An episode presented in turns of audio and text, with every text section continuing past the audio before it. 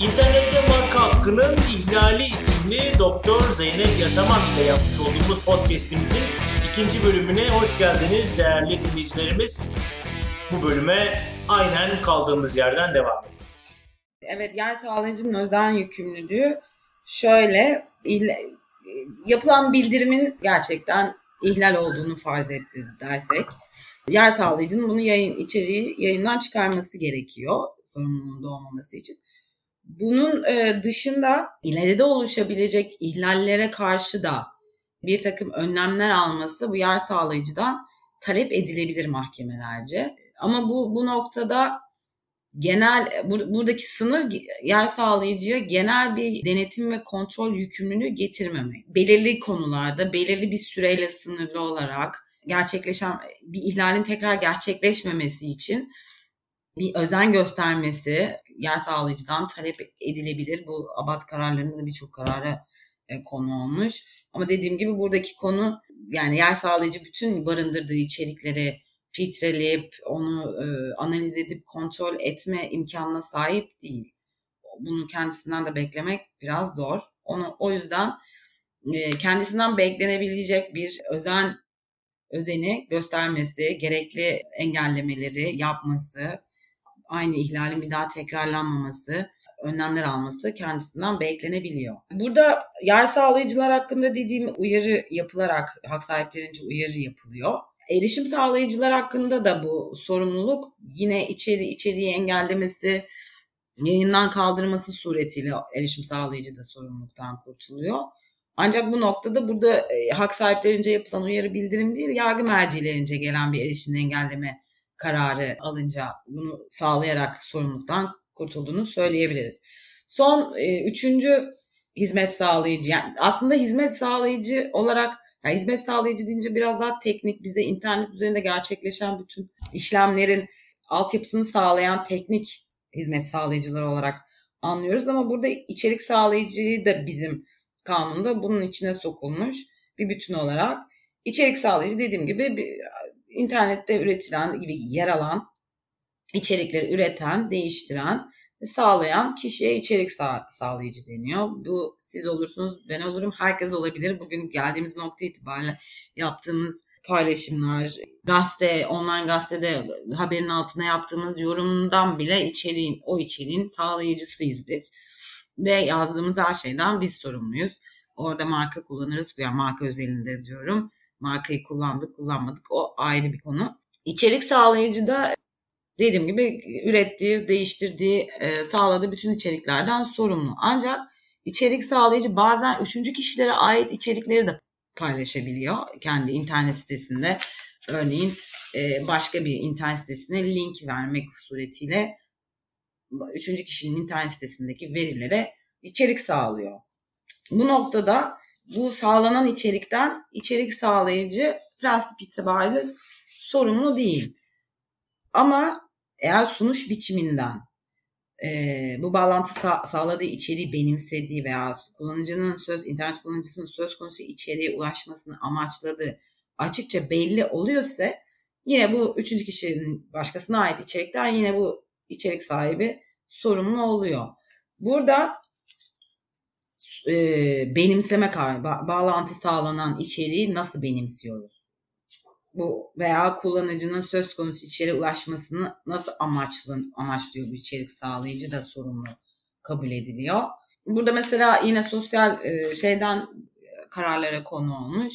Sosyal paylaşım siteleri Facebook gibi, Twitter gibi yerlerde beğen ve e, retweet, repost gibi şeyler var.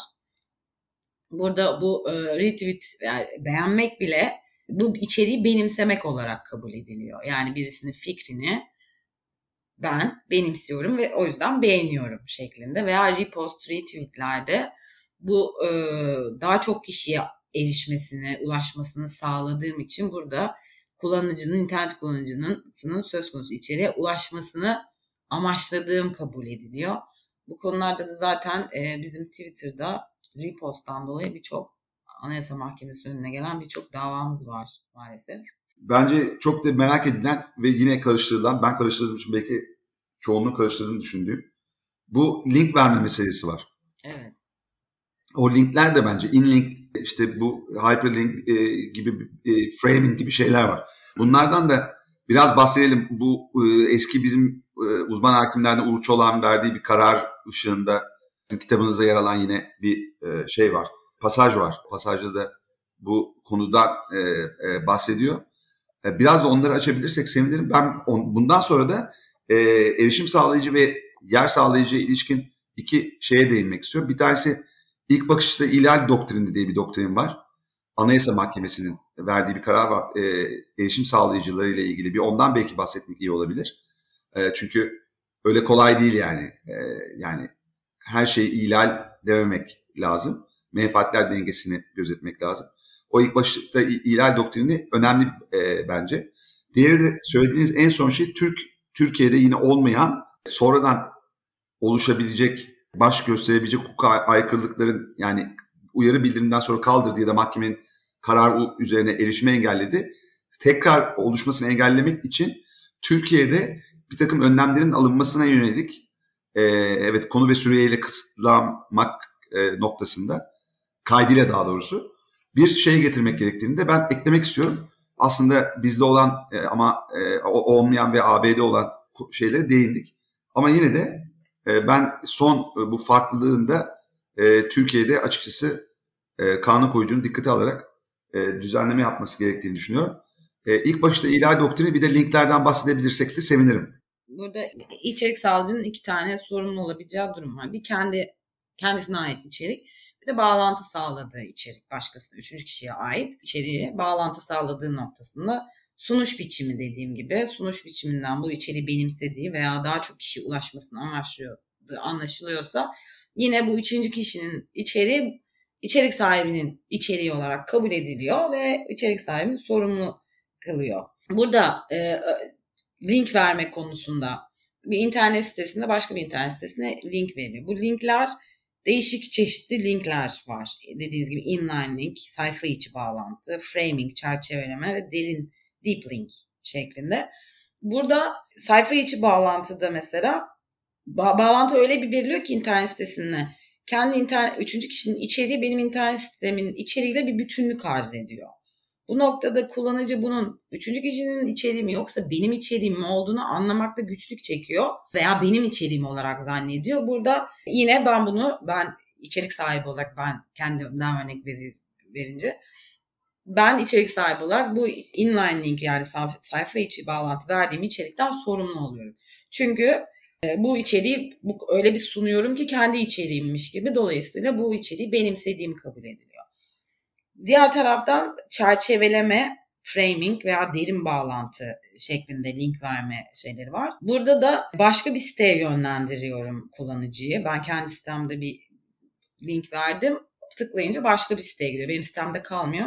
İçeriğin bulunduğu siteye gidiyor. E, ama kullanıcı burada haberi oluyor mu olmuyor. Yani burada da ayrım. Kullanıcı benim sitemden ayrılıp başka bir siteye gittiğinin farkında mı?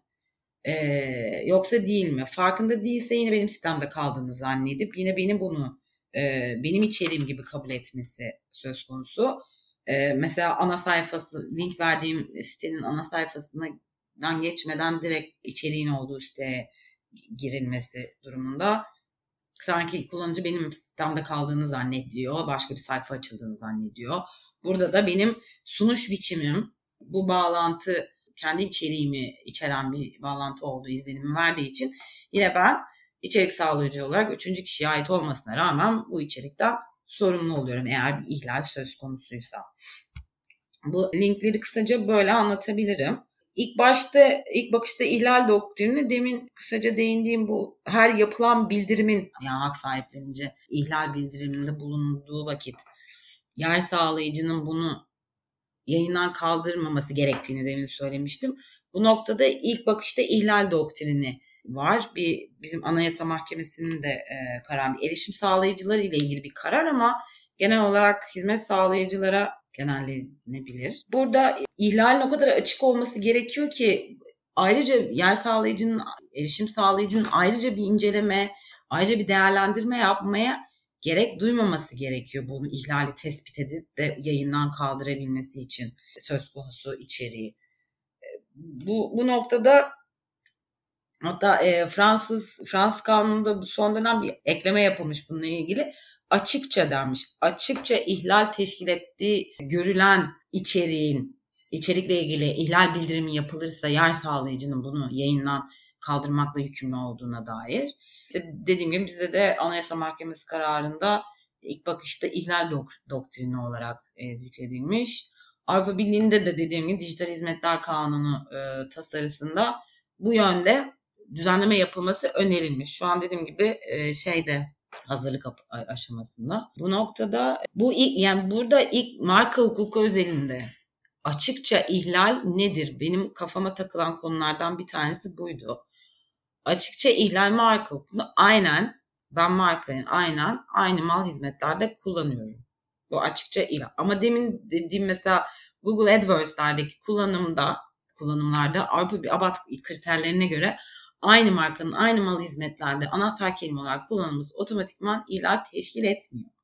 Bunun için e, arama sonuçlarında çıkan e, bağlantı linklerinin içeriğinin, kelimelerin, anlamların, e, şekillerin, internet sitesinin içeriğinin bir bütün olarak değerlendirmesi yapılıyor. Yine burada açıkça bir ihlal olup olmadığını tespit etmek zor. Hani bizim yargıta iştihatları kapsamında Google AdWords'lar otomatik ihlal olduğu için bizdeki yer sağlayıcılar tamam aynı marka, aynı e, mal hizmetlerde kullanıldı eşittir ihlal diye ilk bakışta ihlal diyebilir.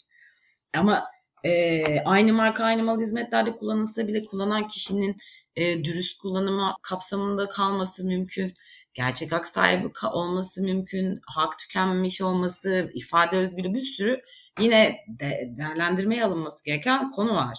Yani marka de, ihlal olup olmadığı belli bir değerlendirme sonucunda varılan değerlendirmeyle varılan sonuçla belirlendiği için yine marka ihlali bakımından ilk bakışta ihlal nasıl tespit edilir, nasıl uygulanır yine muallak diye düşünüyorum. Bir de aklıma şey geldi. Bizim Türk Ticaret Kanunu'nda bir hüküm var. 58. maddede 4. galiba. O orada enteresan bir şekilde AB mevzuatındaki bu erişim sağlayıcılarla ilgili içeriği benimseme e, noktasında işte alıcıyı seçme, iletişime geçme vesaire gibi kriterlerin e, yer aldığı bir hüküm düz, e, vaz edilmiş, düzenlenmiş ve fakat bu hüküm e, SMK'da ya da işte diğer internet yasasında ya da e-ticaret yasasında veya değişiklik yasaları ile bugüne kadar şeye ana mevzuata derc edilmemiş hem bunun nedeni hem de bu hükmün ne kadar uygulandığı nok konusunda pratikte bir bilginiz var mı? Onu da merak ettim doğrusu. Bir bilgim yok açıkçası bu pratikte bu haksız rekabete dair bu hükmün uygulanması konusunda. Rastlamadım da içtihatlarda. Yani pratikte ben karşılaşmadım da içtihat e, kararlarda da görmediğim bir şey. Yani buradaki e, kanun direkt bu e-ticaret yönergesindeki erişim sağlayıcının şartlarının aynısı burada da var. İletimi başlatmamış olmak, alıcıyı seçmemek veya bilgiyi, veriyi değiştirmemek gibi aynen alınmış. Ama niye 5651 sayılı kanunda erişim sağlayıcıların düzenlendiği maddeye eklenmemiş bu?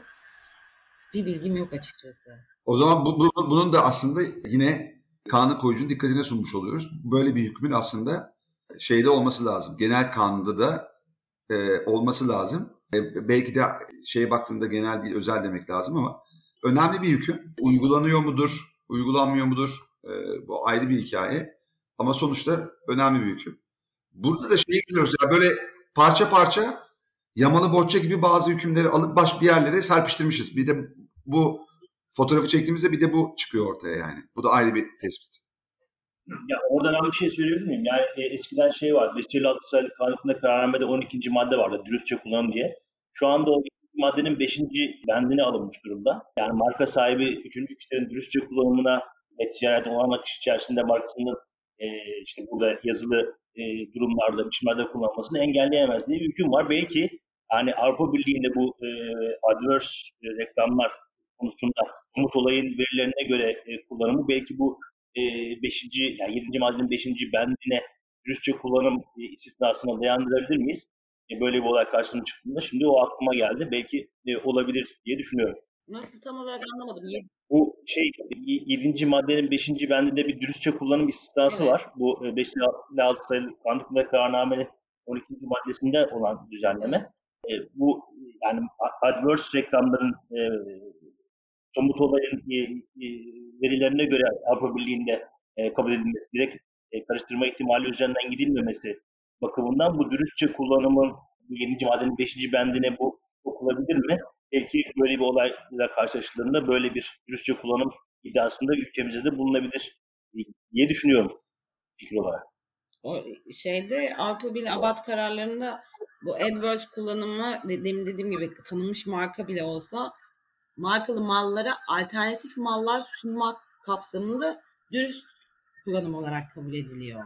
Yani e, ihlal dediğim gibi e, rekabeti de arttırıcı bir kullanım olarak bizde paraziter olarak kabul edilmesine karşın orada olumlu olarak kabul ediliyor bu bir başkasına ait markanın AdWords'lerde anahtar kelime olarak kullanılması. Çünkü alternatif mal sunulduğu sürece. Yani ben şunu hep e, örnek alıyorum bu Google AdWords'lerde. Örneğin sol sayfada haber vardır. Mesela bir araba ile ilgili, bir tekstille ilgili bir şey. Sağ sayfada da o konuyla ilgili reklam vardır her zaman.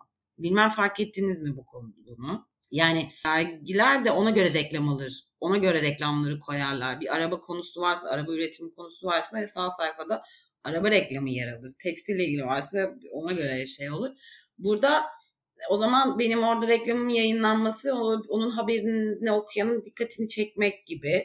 Yani burada iç içe geçmiş her şey. Ben orada alternatif işte araba bir X markasıyla ilgili bir araba markasıyla ilgili bir haber yapılıyor.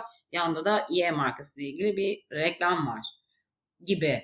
Ya bu artık rekabetin içinde olan olağan durumlar gibi geliyor bana veya bir bir alışveriş merkezine girdiğinizde de X markasına giderken Y markasına kayabiliyorsunuz.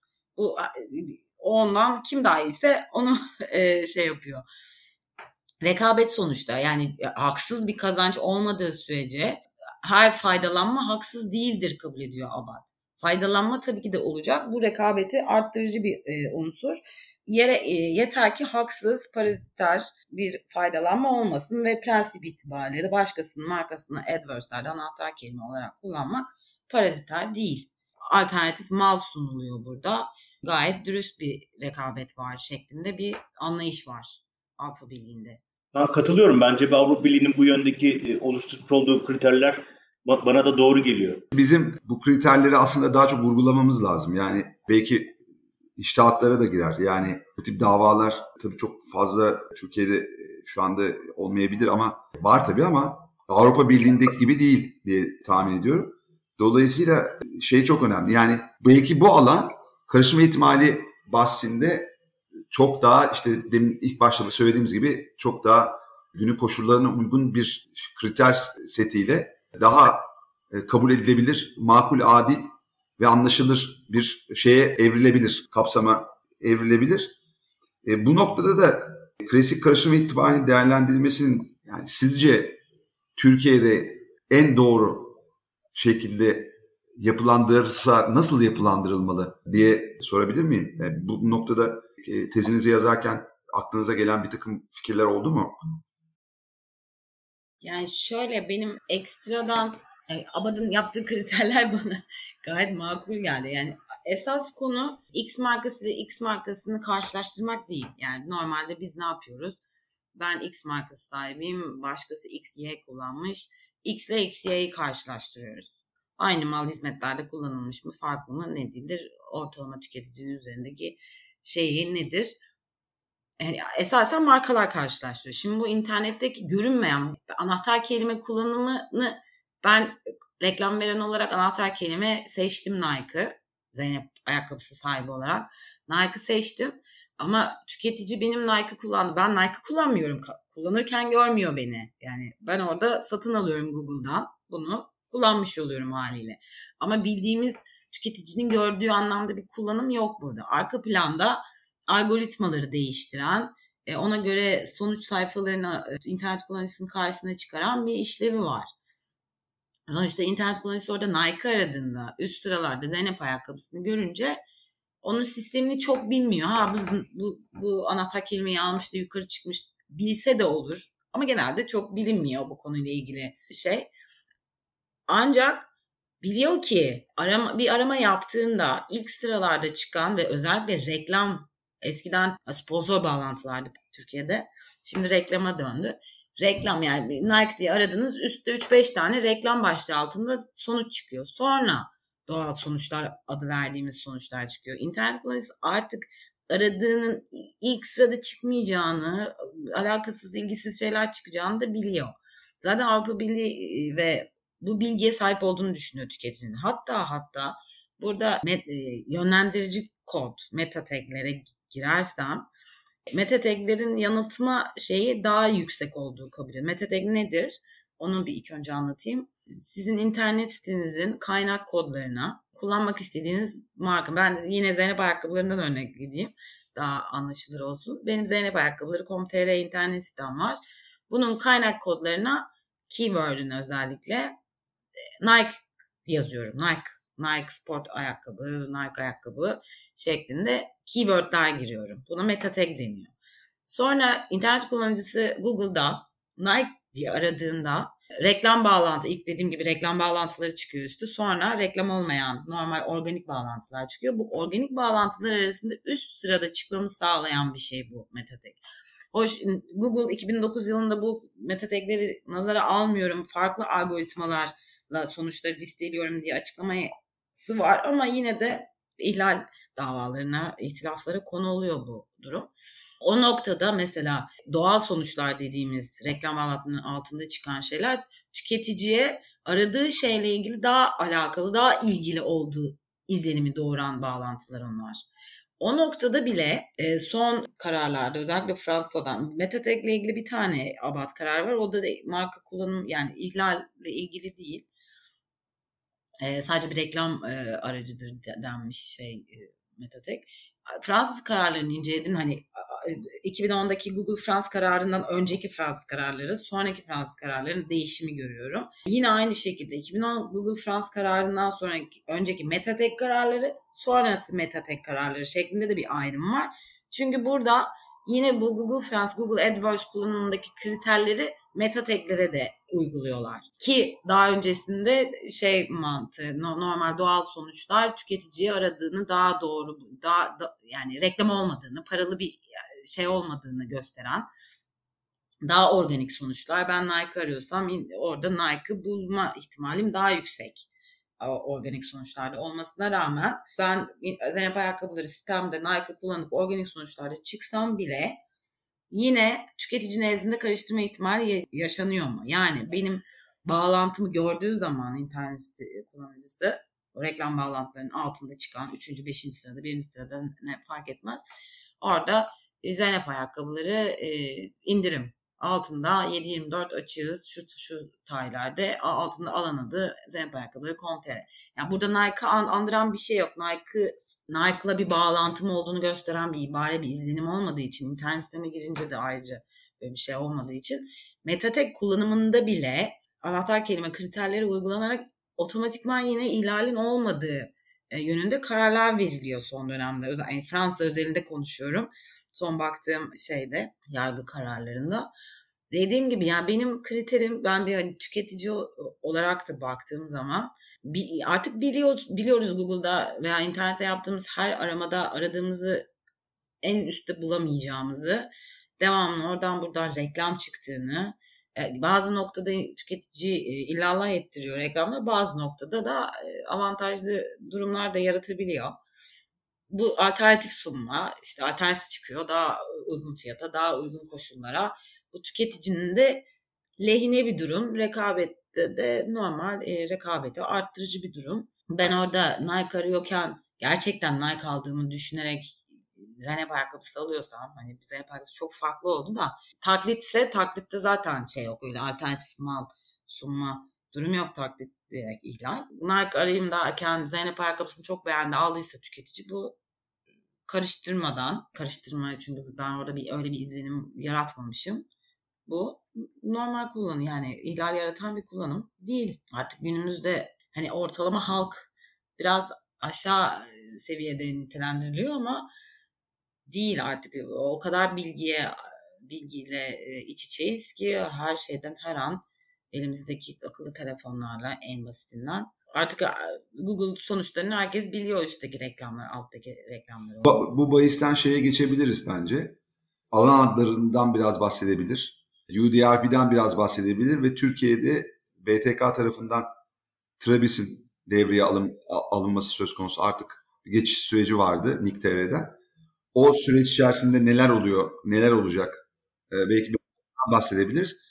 Ama bu e, alan ve Travis meselesine geçmeden önce ben yine yayında olması açısından çok hızlıca şeye değinip geçmek istiyorum. Ondan bir, e, bir daha sizin bahsetmenize gerek kalmasın. Bu internet yasasının 908. maddesinde maddesinde hukuka aykırı içeriğin yargı kararıyla kaldırmasına karar verilmesi halinde bu kararın erişim sağlayıcıları birliği tarafından ilgili yer sağlayıcıya, sağlayıcıya gönderilen tebligatı takiben en geç 4 saat içinde yerine getirilmesi gerekiyor.